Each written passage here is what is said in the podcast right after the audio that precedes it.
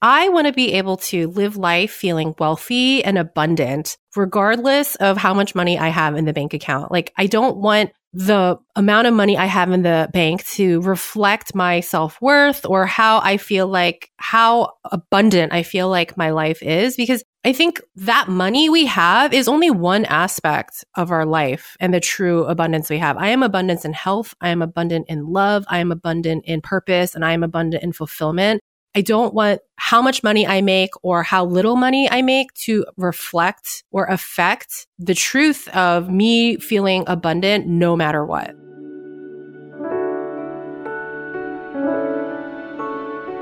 Welcome to Beyond the Dollar, a podcast where we have deep and honest conversations about how money affects our well being. I'm Sarah Li Cain, your host, and this is your space to explore your relationship with money. The guilt, stress, exhilaration, and fear, no topic is taboo. In this episode, I chat with Grace Chon, a commercial pet photographer who's worked for pretty big brands such as Purina and Tinder. She's also the host of the Creativity School podcast. We chat about her money story and upbringing as an Asian female, how she fell into a career as a creative, which led to her unique career as a commercial pet photographer. We also talk about why we need to stop hiding from the fact that creativity is for everyone. It's not just about creating art and how we can cultivate the skill in all professions to help improve our bottom line. Now, can you believe that we've reached the end of season four?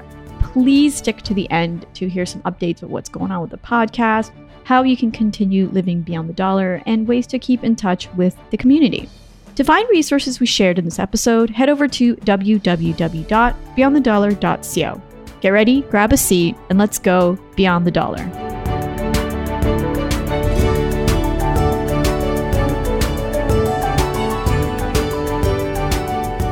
Grace, welcome to Beyond the Dollar. I am so excited to chat with you today.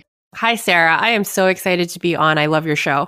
Oh, thank you. I don't remember. I think I no, I know I started following you on Instagram and I just was like puppies and dogs. I just love it. So I'm so glad that you agreed to come on and chat about money and creativity and being a creative and making, you know, living off. Because I think the whole stereotype like starving artists or you can't make money doing what you love, or even just with creatives in general who are like quote unquote successful in terms of their relationship with money and their work, it's just so complicated because I talk to so many creatives who want to earn a decent income doing something they, they love. So like I'm really curious about your relationship with money and how you earn a living being a uh, commercial pet photographer. Yeah, I I love talking about all this creativity and specifically money. I think it's so important. Like you said, we have this belief in culture that the starving artist myth is real. And I know for sure that was a message ingrained into me in my own family and upbringing because my parents are Korean immigrants. They came here in 1970 and they came here with literally $500 in cash and a suitcase each. And that was back in 1970. And that was all the South Korean government would allow citizens to leave the country with. And so for them, making money was such an important thing for their children. They wanted to make sure that their children had a better life and more stability than they had. And how do you achieve that? Making money. And so their scope of how to make money was very, very limited to doctor, lawyer, engineer, or, you know, what my parents called quote unquote professional jobs. And creative jobs were not at all in their vision. And by extension, that wasn't in mine either, because when you're a kid, you need to be able to see things and see the possibilities for things. And honestly, like I did not know that creative jobs could even exist. I don't know if you had that experience growing up, Sarah, because I know you're Asian as well. And I just, I think that it's something that is very, very cultural within our own Asian American community, but not unique to the Asian American community. I think that this belief is, you know, throughout all many cultures, you know, especially for people who are coming from communities where there's less income and less possibility. Again, it's it's being able to have examples of real life people who can show you that it is possible to make money being creative. And me personally, I never ever saw that. Yeah, no, my and I've talked about this in previous episodes. Like my entire family, extended, are accountants or wow or somehow in the banking industry. And so that's all every anyone really ever did. Like my dad opened his own business. So he sold like computer parts and things like that. But aside from that, that's all I really was exposed to.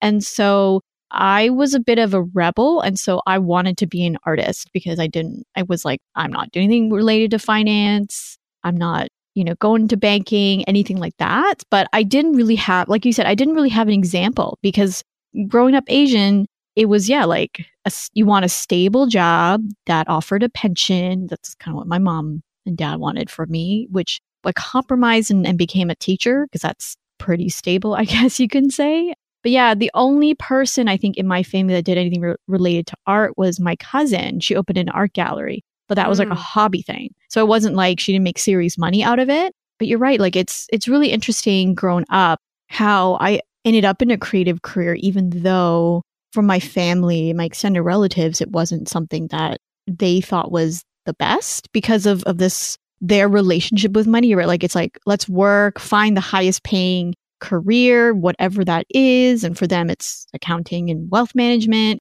and then just work till I don't know, however old you are, and then and yeah. then retire. So, and I think too, you know, especially in Asian community, we have to consider, you know, in a lot of these countries, they were still recovering from war, right? Mm-hmm, mm-hmm. And from very devastating things. And so it's really hard to focus on things like, let me do what I love. What's my passion? What brings me joy? Like when you're just trying to survive to meet your basic needs. So for people coming from a culture like that, I completely understand why making money is such a priority because you need it to live, right? And what's funny in my family is my mom always tells me five generations back, my grandfather was actually a very, very famous artist in Korea. She says he's written up in history books and his pieces are very, very expensive. But now, right? So at the time, he wasn't rich. It's only now, years later, where his work is worth a lot of money. So there's also that other thing too, where it's like, oh, you can be an artist, but you're not going to make money until you die. Right. So there's just like so many, so many beliefs, limiting beliefs we have out in culture about being creative and having the ability to make money. And so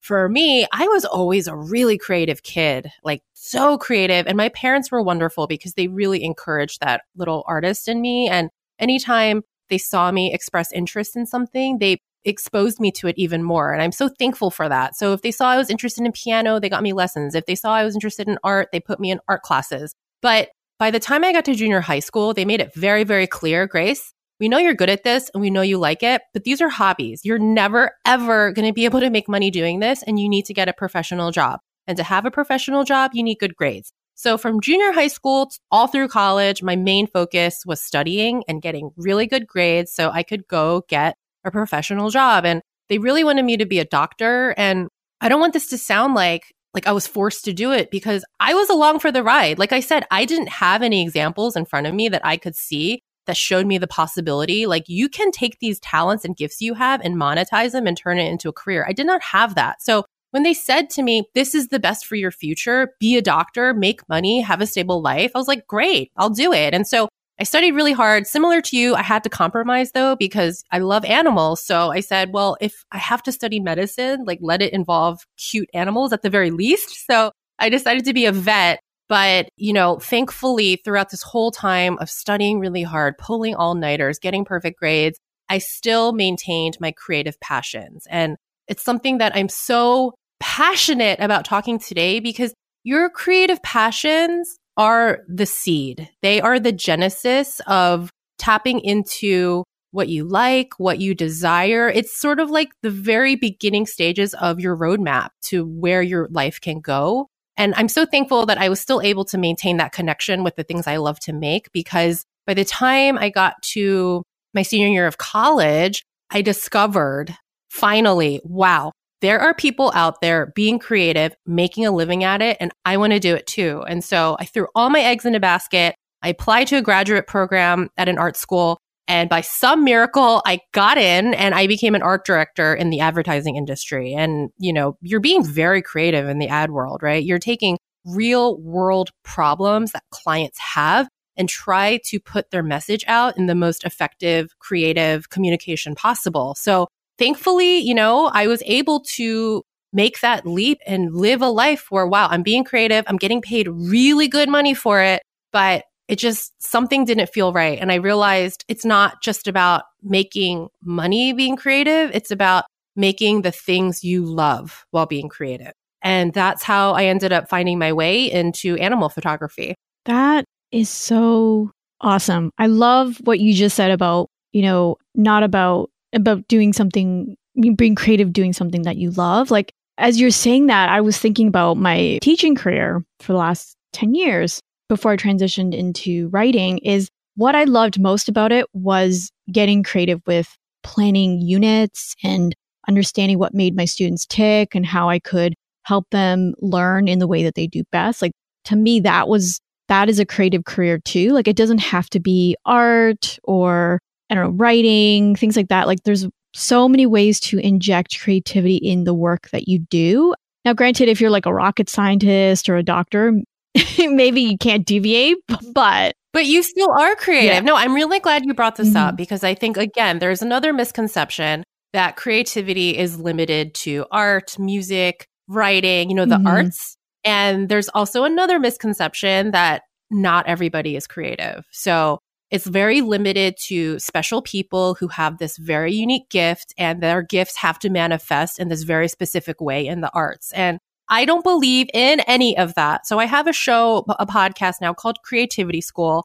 And I truly believe all creativity is, is our unique human expression. It's an energy in us that wants to come out. That energy and expression is absolutely unique because we are unique, right? Mm-hmm. And so all we have to do is start allowing that energy to come out in whatever that form is and cultivate it and allow it to grow. So that can be, like you said, Sarah, through, you know, the creative curriculums you're coming up with. That is absolutely creative because you're coming up with different ways where your message can reach your students. And so I really think creativity is sometimes it's like problem solving, right? You're bringing a unique solution to the world that maybe people haven't seen it before. And if it's coming from you, they've probably never seen it before because you're unique. Everybody has their own way of expressing that. So again, I just think creativity is not for the chosen few and it is not this thing that lives in this very small box. Love it. I'm going to, I want to circle back with the pet photography, but first I want to talk about that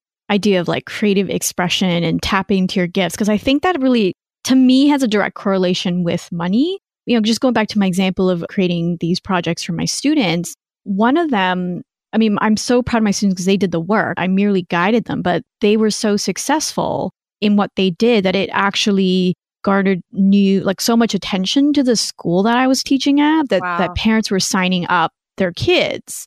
Wow. And so if you are, you know, tapping into your creativity in whatever means and you're really I don't want to use the word passionate, but if you're really in tune with what is going around you and how to, you know, just do good work and not prove it, I guess like really advocate for yourself in terms of that. Like things will happen in terms of your career and even just growing your money. Like I'm thinking, even if you want to, let's say, invest, like if you're really creative with, I'm getting really geek, geeking out on this, but if you're like really geeking out on your portfolio and diversifying, like, you know, getting creative with that, like that could grow your money. So I'm, I'm thinking in terms of that too.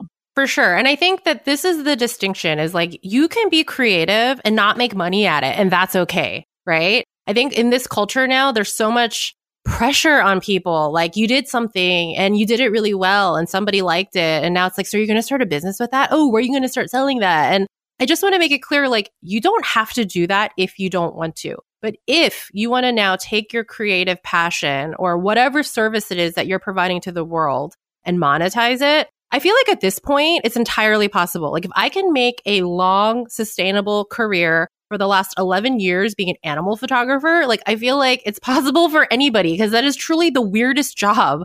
And it's not a job that I even knew existed when I was a kid, right? But here's the thing is that if you want to make money with what you love, it has to be more than what you love. It has to now fulfill a need in the marketplace. There has to be a gap somewhere where people feel like they're not getting something and your creative expression is filling that gap. So to tie it back to what you were saying, Sarah, you were teaching in an entirely new way that was working and effective. And that's all parents want. All parents want is for their children to be excited about school and engaged about what they're learning. And through your creativity, you figured that out and then raised the visibility of the school, which then in turn raised how much money you guys were making, right? And so I think that math applies to any sort of creative outlet. And it's really about finding that gap. What is that need that your creativity is fulfilling? And then just do more of it and be awesome at it. And you'll probably be able to make money doing it very well. I love that. I,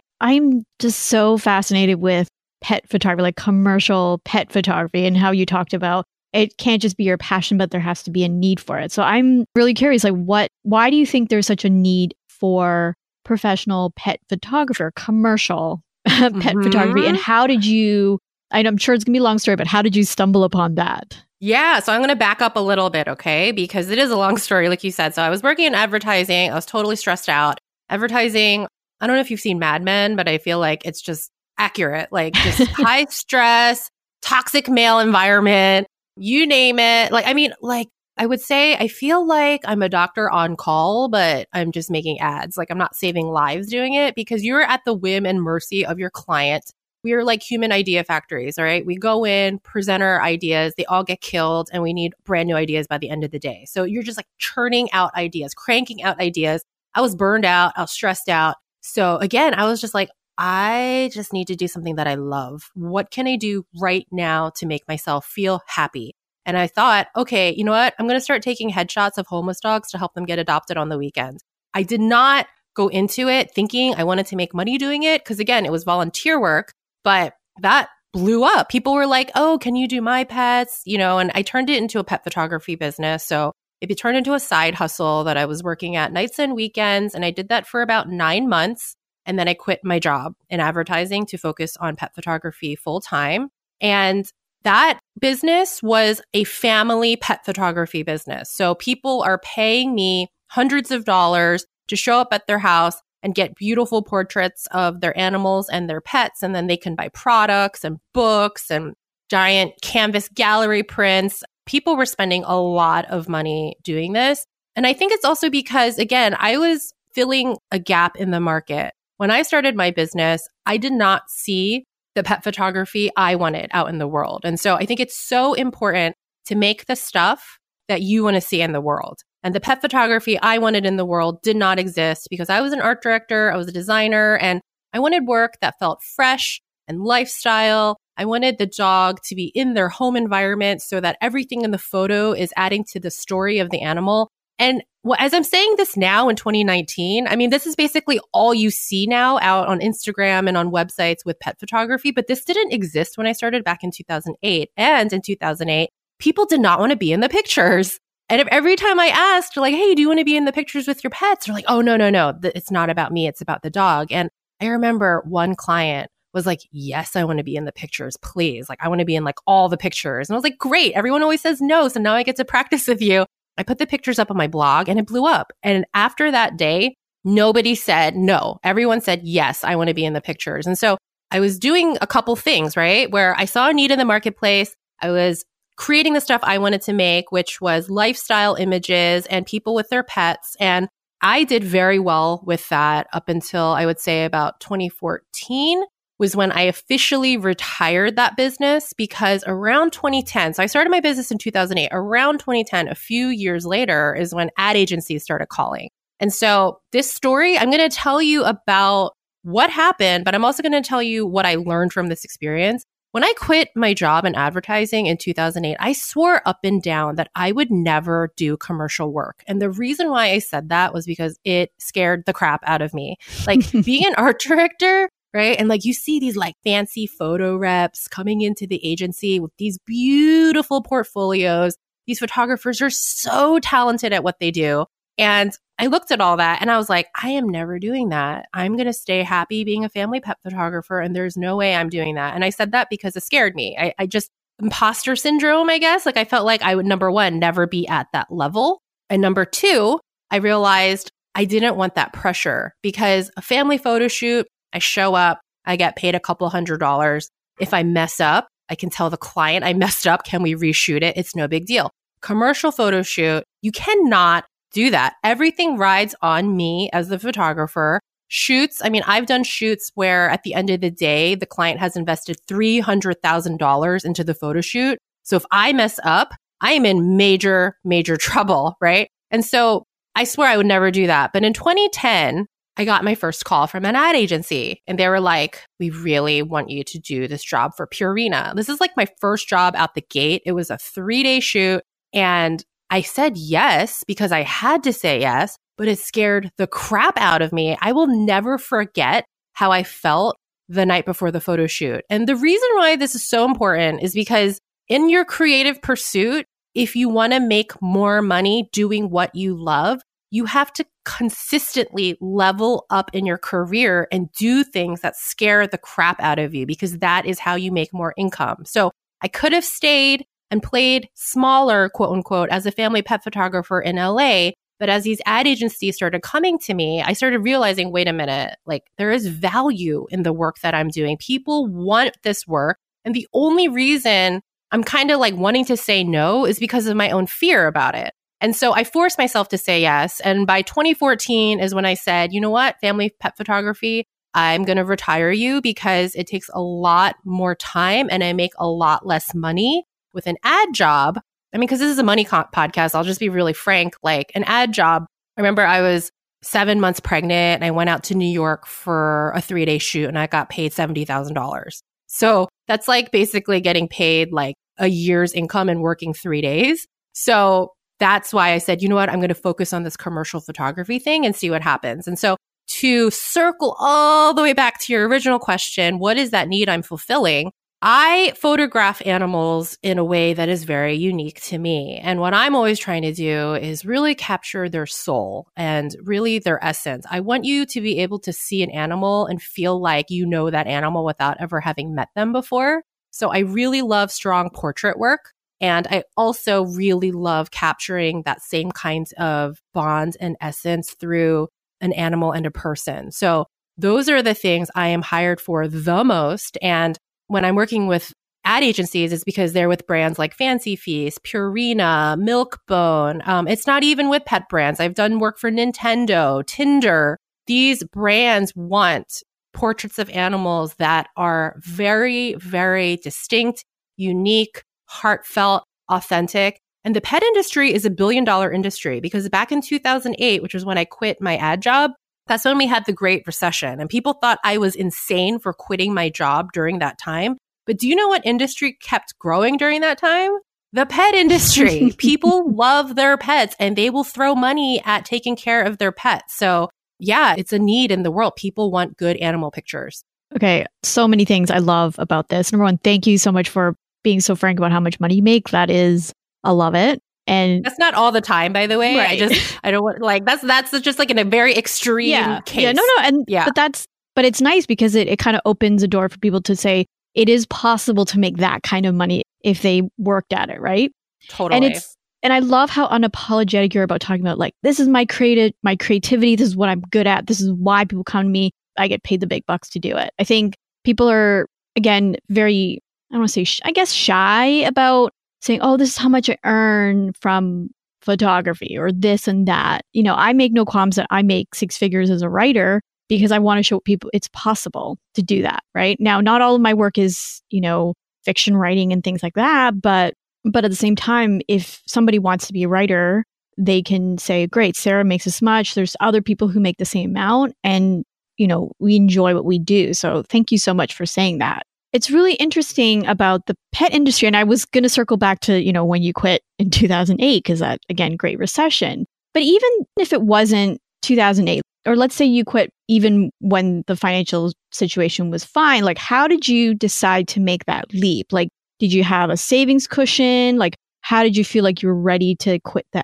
ad advertising job and then and then eventually leap into the the commercial pet photography? Yeah, you know, I'm not going to lie. It was terrifying. it was really, really scary because I had just received a raise at work. My partner and I had written like 10 TV commercials that went viral, which at the mm time that word mm. didn't even exist, but they were really popular. We got a raise. And then, you know, the ad industry at that point, people were saying 50% of the industry had been laid off. And so that was scary. And just also the financial stability aspect of it was scary. And I'm so thankful I did this as a side hustle, which is why I am a great advocate for side hustles for people who are sort of risk averse. I know it might sound weird, but I think I'm a little bit risk averse in the sense that I only want to take very calculated risks. Like I think maybe, you know, as I move forward in life, I can take risks that feel a little riskier, I guess, but I need to know, at least back then, that I'm taking this risk, but it's not really that much of a risk, right? Like I can always go back and find a new job.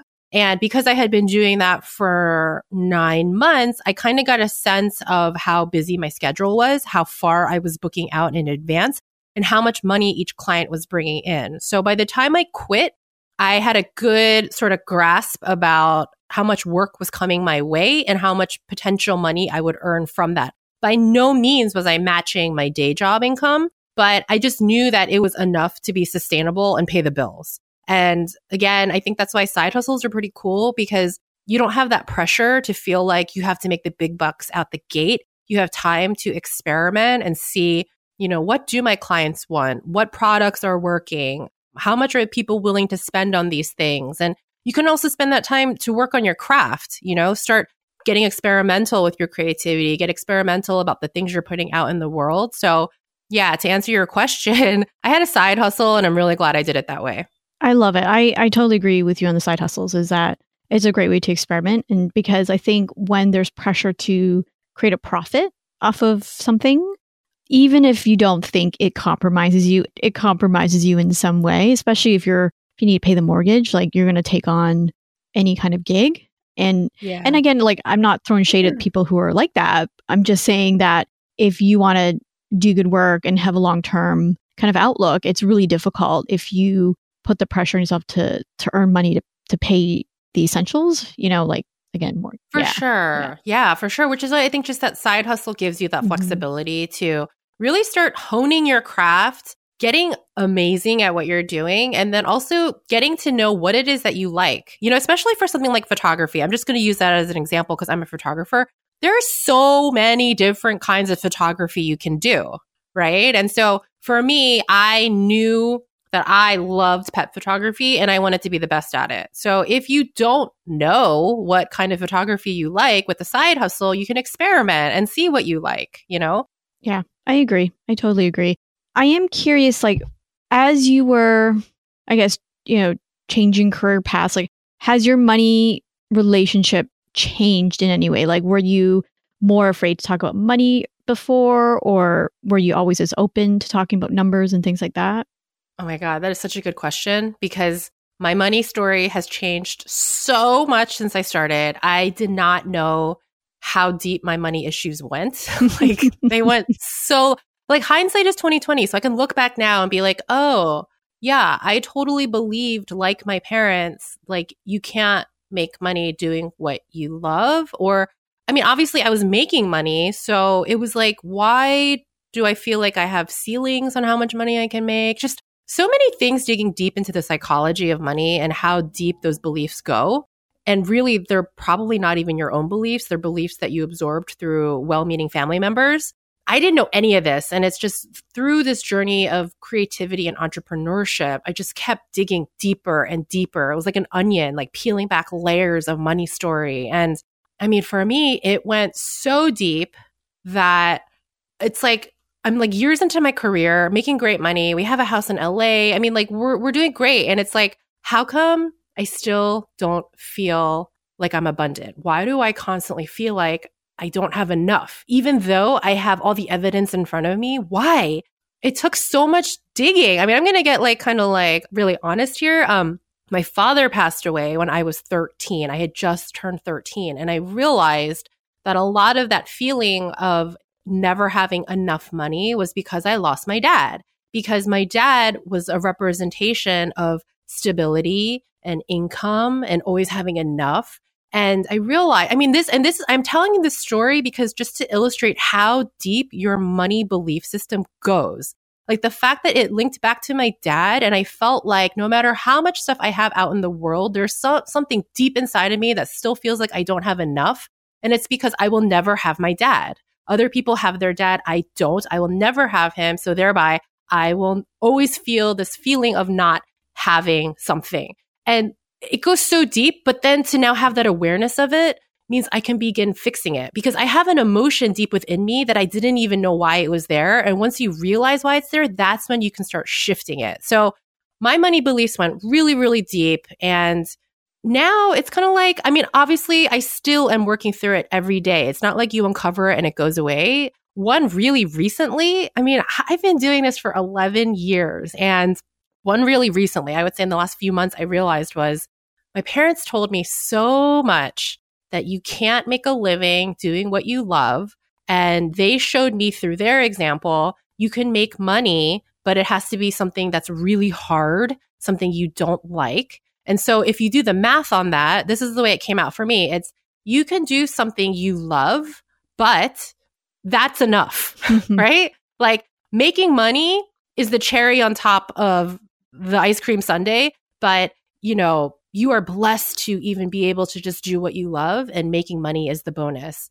And I was like, that is bullcrap. I can't believe I'm carrying around this belief with me. Like, I've been making money, yes, but I'm going to make even more money now because I'm going to get rid of this belief I have.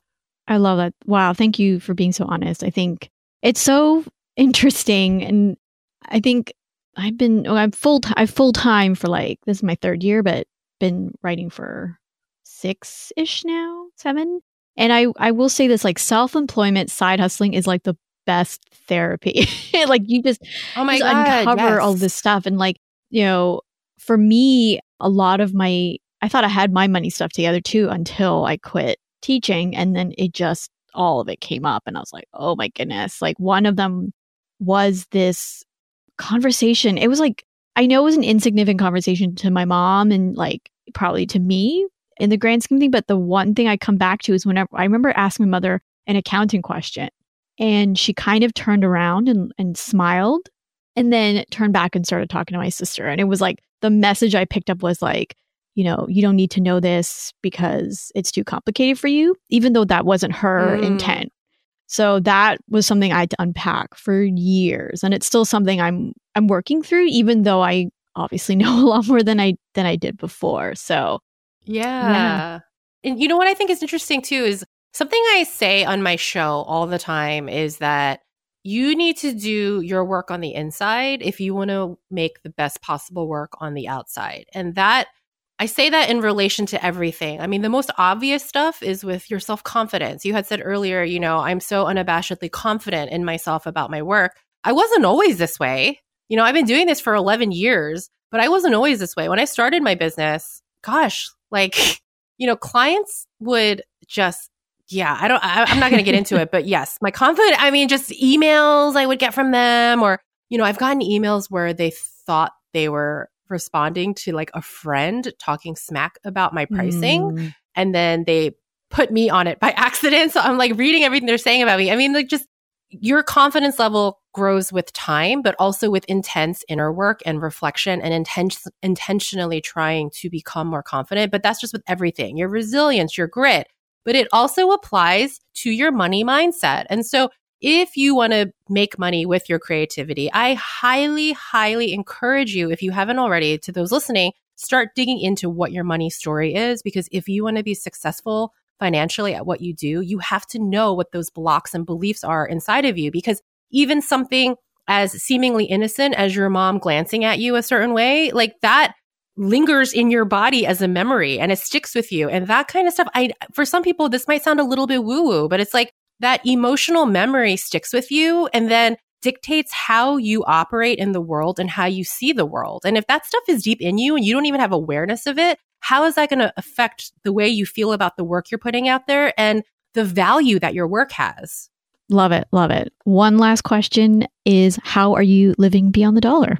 For me I want to be able to live life feeling wealthy and abundant, regardless of how much money I have in the bank account. Like, I don't want the amount of money I have in the bank to reflect my self worth or how I feel like, how abundant I feel like my life is, because I think that money we have is only one aspect of our life and the true abundance we have. I am abundance in health. I am abundant in love. I am abundant in purpose and I am abundant in fulfillment. And I don't want how much money I make or how little money I make to reflect or affect the truth of me feeling abundant no matter what. So that's how I live beyond the dollar. Awesome. Grace, where can people find you? I'm on Instagram at the Grace Chon. I post almost every day. So if you need, you know, a little break from the crazy pace of life, I always post really cute pictures of animals. You can find me there. I also have a podcast called Creativity School. So if you're interested in learning how to tap into your unique creativity and get it out into the world, you can Google or look it up. It's Creativity School with Grace Chon. And if you want to look at my photography, it's gracechon.com. Awesome. I'll make sure to have all those links in the show notes. Grace, thank you so much again for coming on Beyond the Dollar. Thank you so much. This was a lot of fun. All right. I really hope you enjoyed this chat with Grace. Grace was just a delight to have on the show. We chatted quite a bit before and post recording. And I am really looking forward to hearing your feedback on this one because she's just, you could just hear her passion and excitement and confidence about cultivating creativity in everyone and helping you use that to live a better life. So, today's parting question is what are some ways you can hone in on your skills and think about how you can get creative in your profession? Right? It could be just something very little, or if you're not unsure, think about like what is it about your job that you are creative at? Like, what are some skills that you are using right now that are actually creative? And then go from there. So, no questions from listeners today. I do have a backlog. I'll try to reply to in DMs and emails individually.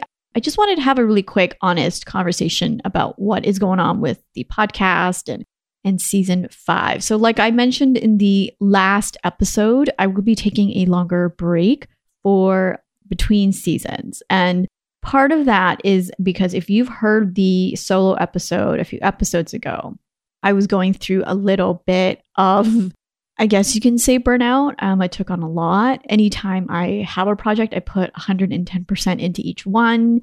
And I, you know, when you have four or five projects going on at the same time, you're trying to have a good relationship with your family and children and all of the things, it gets a bit much. Now, I'm not complaining, but I do want to make sure that Beyond the Dollar is a place where you can come to have deep and honest conversations about money, about life. I don't want to just bring on experts to teach you jargon. That's not really the intent of this podcast. The intent is for us to open up a dialogue so that we can use money as a way to live a better life. And so it does take time and effort to find these people because a lot of them to be very frank, it's difficult to be so vulnerable about something as taboo as money. So part of that is that. And part of the other reason is I don't want to feel like I'm just publishing episodes to publish episodes. So taking a break, I think, will help. If you have any suggestions on what you would like to hear for the next season, or you want to just say hi, I will be pretty active on Instagram I was on Twitter, but I think I'm going to really just focus on Instagram. Again, I don't want to spread myself too thin on anything. So social media is one of those where I'm sure you know you can get pretty sucked in. So again, my uh, username for Instagram is Beyond the Dollar. You can also contact me via email, hello at beyondthedollar.co. And thank you so much for your support throughout this podcast. I am so deeply grateful that I get to chat with amazing people and listeners like you. And hopefully, you know, I has shone a light on your relationship with money and that you are taking some actions toward living a better life. So here's me signing off until next season. Thank you so much for listening in on Beyond the Dollar. If you like what you heard, please share with a friend It'll help share the mission of what we're trying to do, which is to have more deep and honest conversations about how money affects our well being. Tag them on Instagram, on one of my posts at Beyond the Dollar, send them a link, whatever you want to do to spread the mission of what we're doing around here. And if you feel that putting money towards the things that really matter is a challenge for you, download our values based spending guide. You'll gain clarity around what matters to you most in life be able to name your most important values, and how to start putting money towards those things. To download the values based spending guide, go to www.beyondthedollar.co. Thank you again for listening, and we'll catch you on the next episode of Beyond the Dollar. By the way, don't you love the new intro music? Thank you so much to Donovan Durance for providing this awesome song.